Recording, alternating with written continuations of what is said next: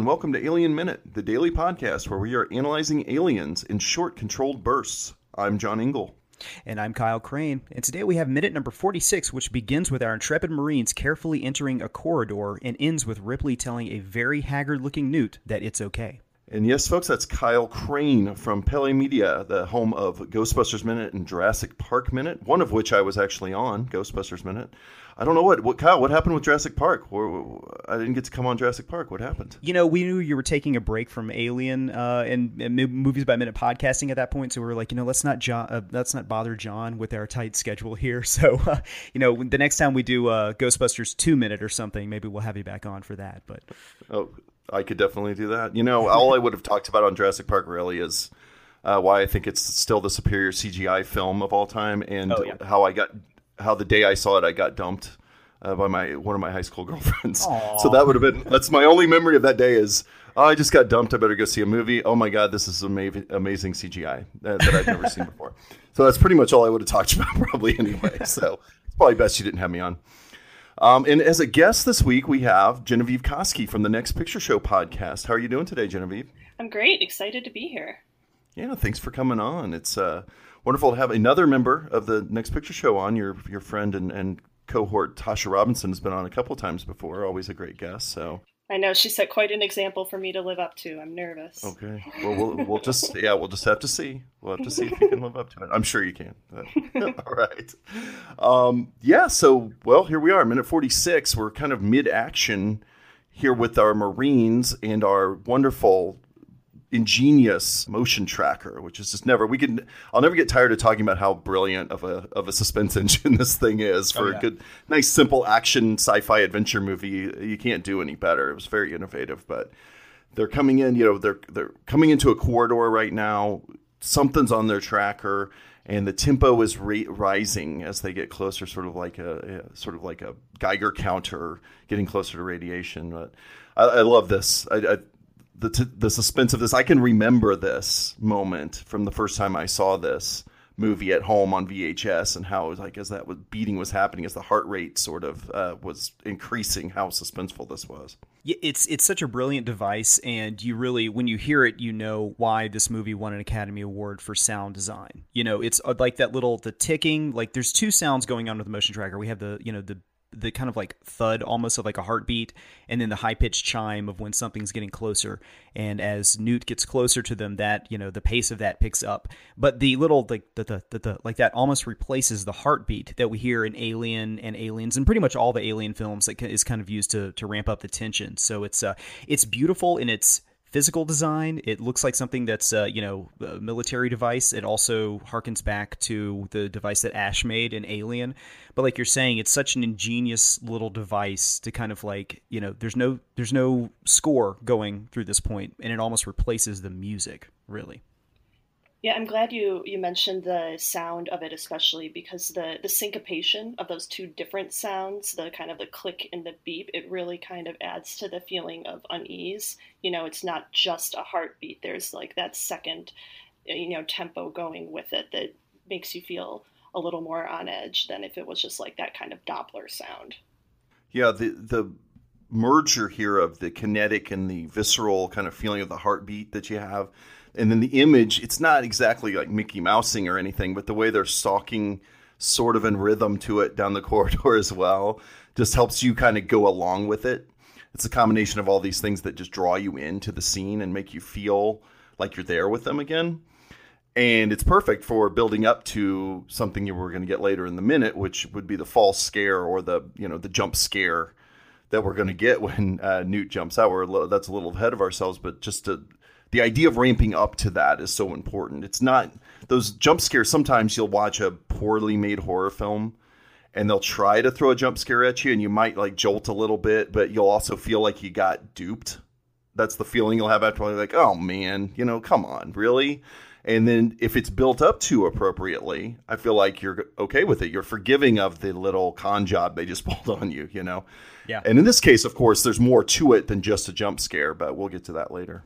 Well, we're also primed for it because, like, just like a minute or so before this, there's the, the jump scare with the face hugger, you know, slamming against the glass for for Burke's, uh, or, or, slamming against the glass at, at Burke.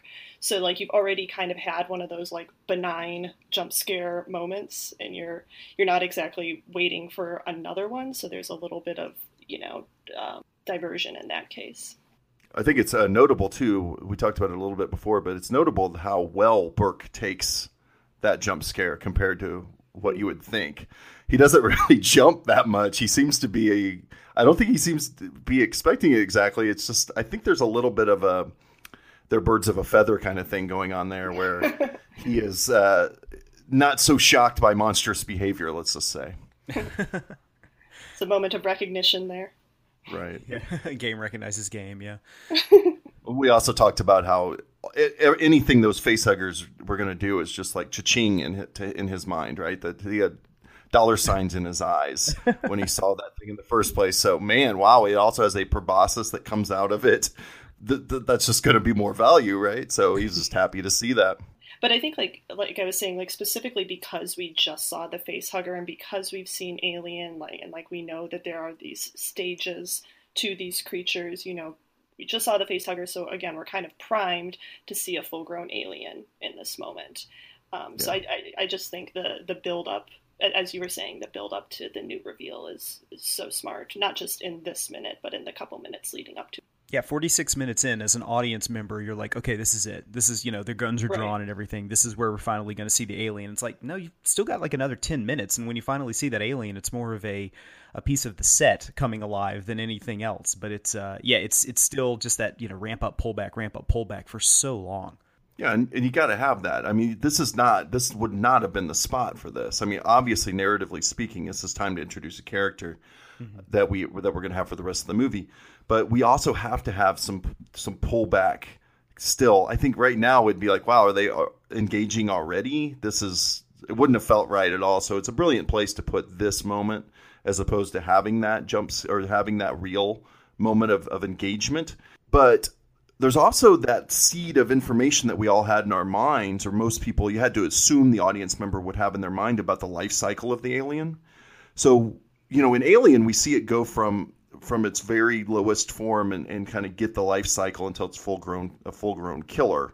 And in this case, clearly it's already been through that life cycle, or at least one of them, or many of them have been, right? So we are, like you said, Kyle, we're already ready for a full grown alien to jump out. You know, this isn't going to be an eggs and face hugger situation mm-hmm. anymore. So when we get Newt shoot across the screen, you know, in the foreground, shadowy, um, barely recognizable, that's certainly what you're thinking you're going to see. So, uh, yeah, the, the, that idea really plays well here. Yeah, and that shot of, of Newt in the foreground is just so well framed, and I, I don't, I can't tell if it's Carrie Henn or a stunt person or, or what, but just the way that it's framed is just, and the way that the figure moves is just perfectly calculated to make you think just for an instant that it is that full-grown alien. You know, it kind of has that almost spindly look as it charges across the frame. And, and not only that, it's kind of accented with the gunfire from the smart rifle uh, or smart gun going off. So we kind of like get her. There's a musical beat uh, of strings there from James Horner, and then we also have the sound of the you know from the machine gun. Which is this the first time we actually hear a gun in the movie? Mm, that's a good question. I think so. Yeah. Yeah, so that's it, they, they yeah. the gunfire from this. Then again, the sound design, why they won the Academy Award for it, is so iconic in this movie that it's like there's. I, I don't know that I'd ever heard a gun uh, like those guns in in any film before this, and it was like one of the things after I saw this film for the first time when I was a kid that stuck out to me was that sound design of the rifle going off. So it's kind of like uh, almost an alien gun sound too at this point. So there's a you know the shadow, her moving across the screen, the musical beat, and the gun all at the same time. So it's uh, it, a perfect accent to her.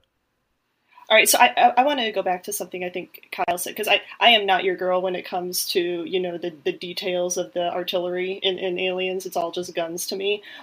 but you mentioned uh, auto fire. Is that like the I, I never like caught that that these guns auto fire for movement.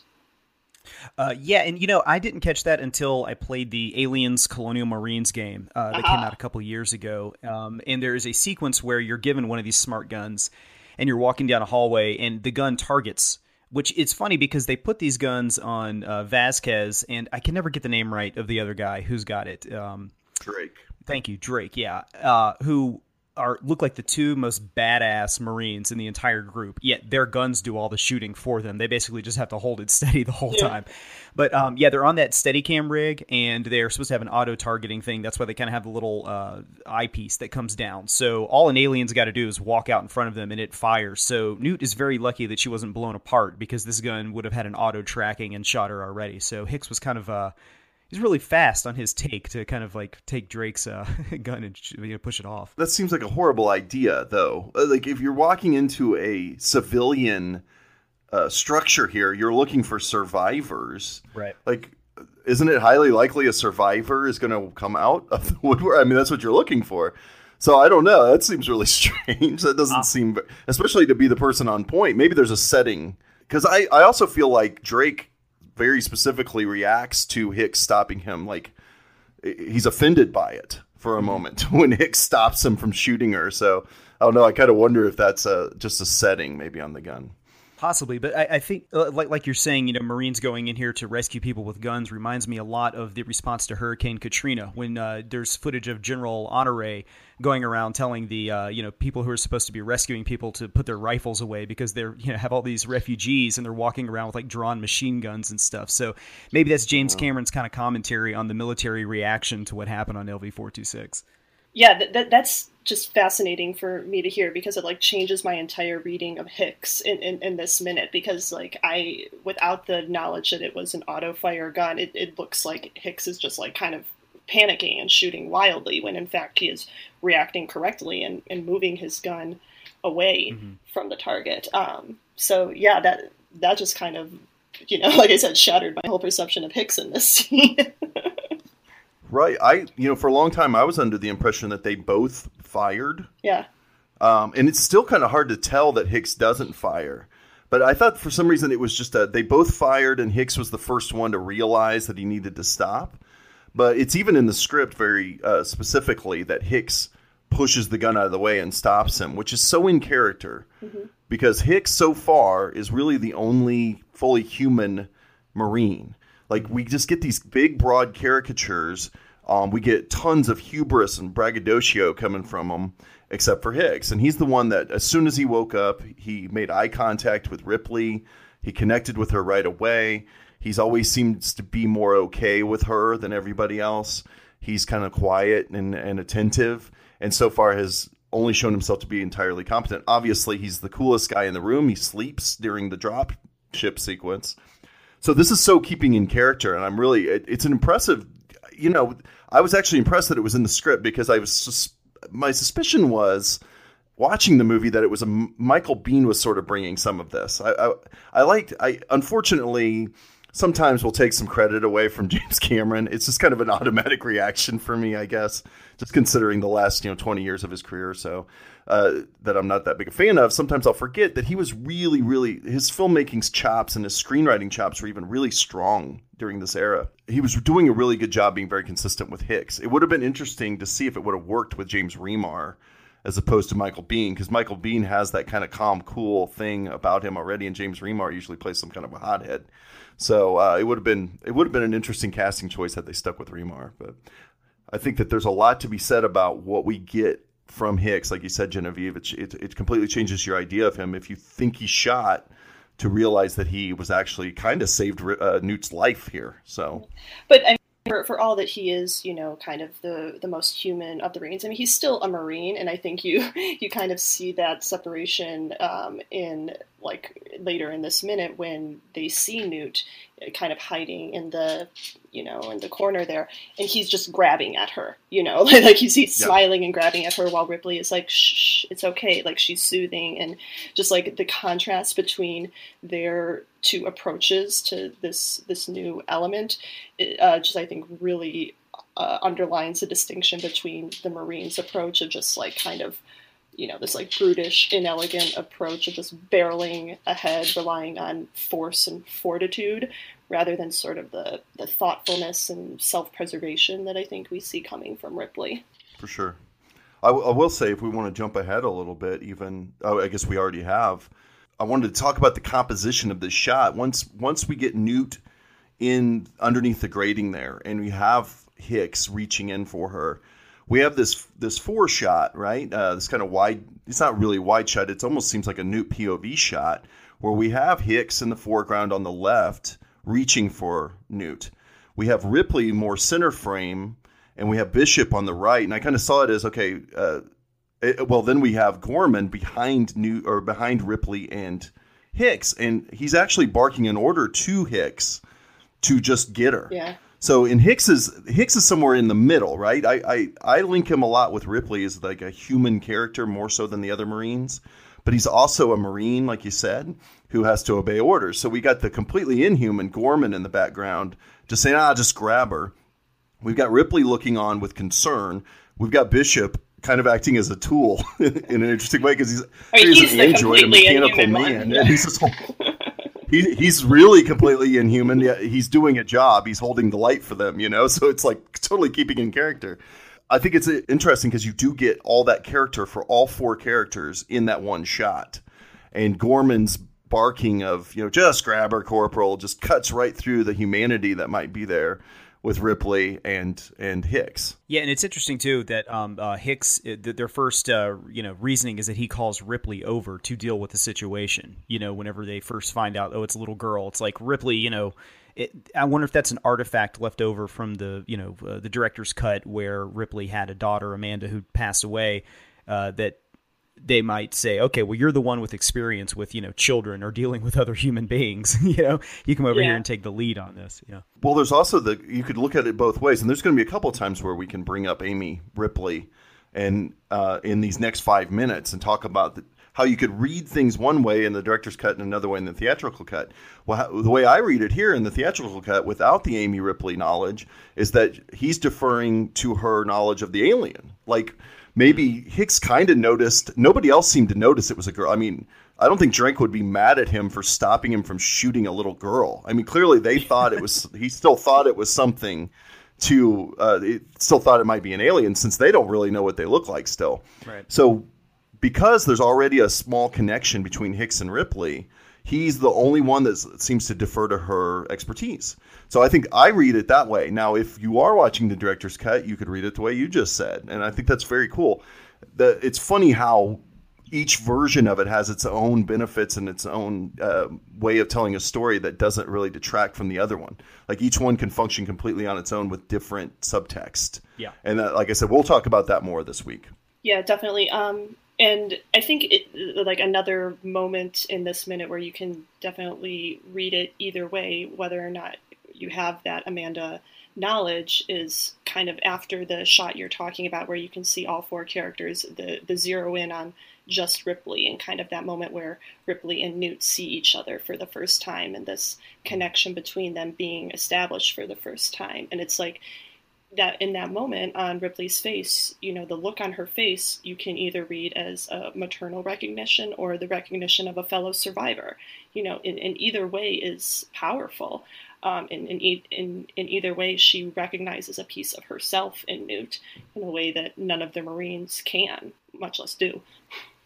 That's a good point because I was going to say the other way to look at it is there's just that, you know, you could say maternal instinct in Ripley. You don't need to know she was a mother to know, you know, that that could be there.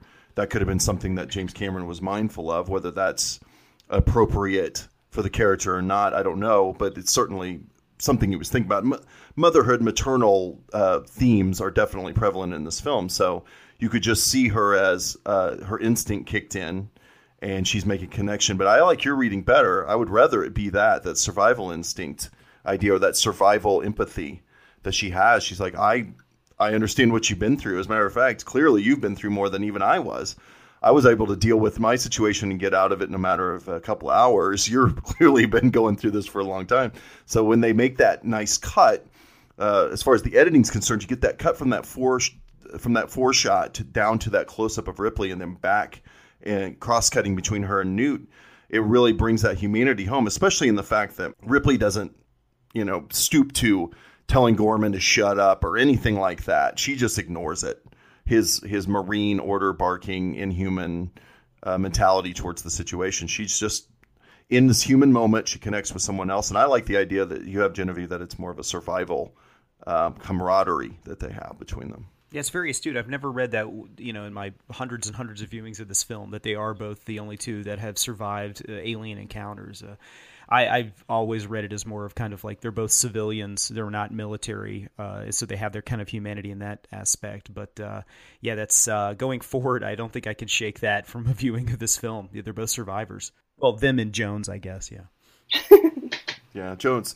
But Jones is just back on Gateway Station doing yeah. whatever. Um, somebody's watching. I, who's who's got Jones? Every time Jones gets brought up, I'm like, what is Jones doing right now? like, who has Jones right now? I'm I'm concerned. Did she find a good home? I'm sure. I'm sure she did. but, all right. Does anybody have anything else for this minute? Um, one thing I wanted to touch on real quick, and this kind of leads into the previous minute, but you know, in watching this, I kind of watched the minutes around it to to uh, you know kind of familiarize myself with it again. But um, the camera work uh, in this movie is usually you know kind of on a tripod you know or static camera not really moving around a lot um, unless they are in these close corridors kind of moving around. And in this one it starts off with kind of a shoulder mount camera you know or steady cam that kind of has a little bit of shaky to it. You know it's not it's not overly shaky, you know, like a French New Wave film or anything like that. But it's definitely as you hear the pulse of the motion tracker going along, there is this kind of like loose camera that's following them, not on a track. And I think it really adds to the tension of this scene before we see Newt. You know, we've got this kind of you know shaky cam going around adding to the nervousness that the marines might be having and uh, i think the um, you know switching up of the cinematography styles in this film uh, is um, is genius so yeah, I think that'll actually play in even more in the next minute. I had some notes about that for tomorrow, okay. so a uh, good call for sure. Genevieve, you have anything else for this minute? Uh, nope. Just to say that I also have notes about that for the next minute, so stay tuned for that. well, it sounds like we should move on to the next minute then. All right. Um, Genevieve, you want to tell the good people out there where they can find you on the internet? Sure. Um, I am the deputy culture editor at Vox.com, so I'm mostly behind the scenes there, but occasionally I will write about movies and other things. And you can also find me on Twitter at Genevieve Koski. And Kyle, why don't you uh, let the people know where you're at? Yeah, uh, if you enjoy Movies by Minute podcast, uh, my brother Brady and I have done uh, three. We did Goonies Minute, Jurassic Park Minute, and Ghostbusters Minute. Like John mentioned earlier, he was on an episode of Ghostbusters Minute with us, and it was one of our strongest ones actually. So uh, check those out. You can get them whenever wherever podcasts are found. And on Twitter, uh, I am at Kyle Crane, where you can find me complaining about Disney theme parks. So. All right, you can find us at alienminute.com, on Twitter at alienminutepod, on Instagram at alienminutepodcast. Uh, you can also come over to our TeePublic page, buy some t-shirts. We got some cool colonial marine designs. I use uh, uh, quotes around that because I didn't really design them. I just kind of stole them off of their armor. but anyway, that's just little nice graffiti t-shirts that you can get before they get pulled down by the copyright lawyers at 20th Century Fox. Um, also, always on Monday, we like to thank Pete and Alex over at the Star Wars Minute podcast for uh, letting us use this format. Thanks a lot, guys. Uh, if you've never listened to Star Wars Minute, you should go over there and listen to them. They have what like 500 episodes to listen to by now probably so go over and check them out they're great um, all right well that's going to do it for minute 46 we'll see you tomorrow for minute number 47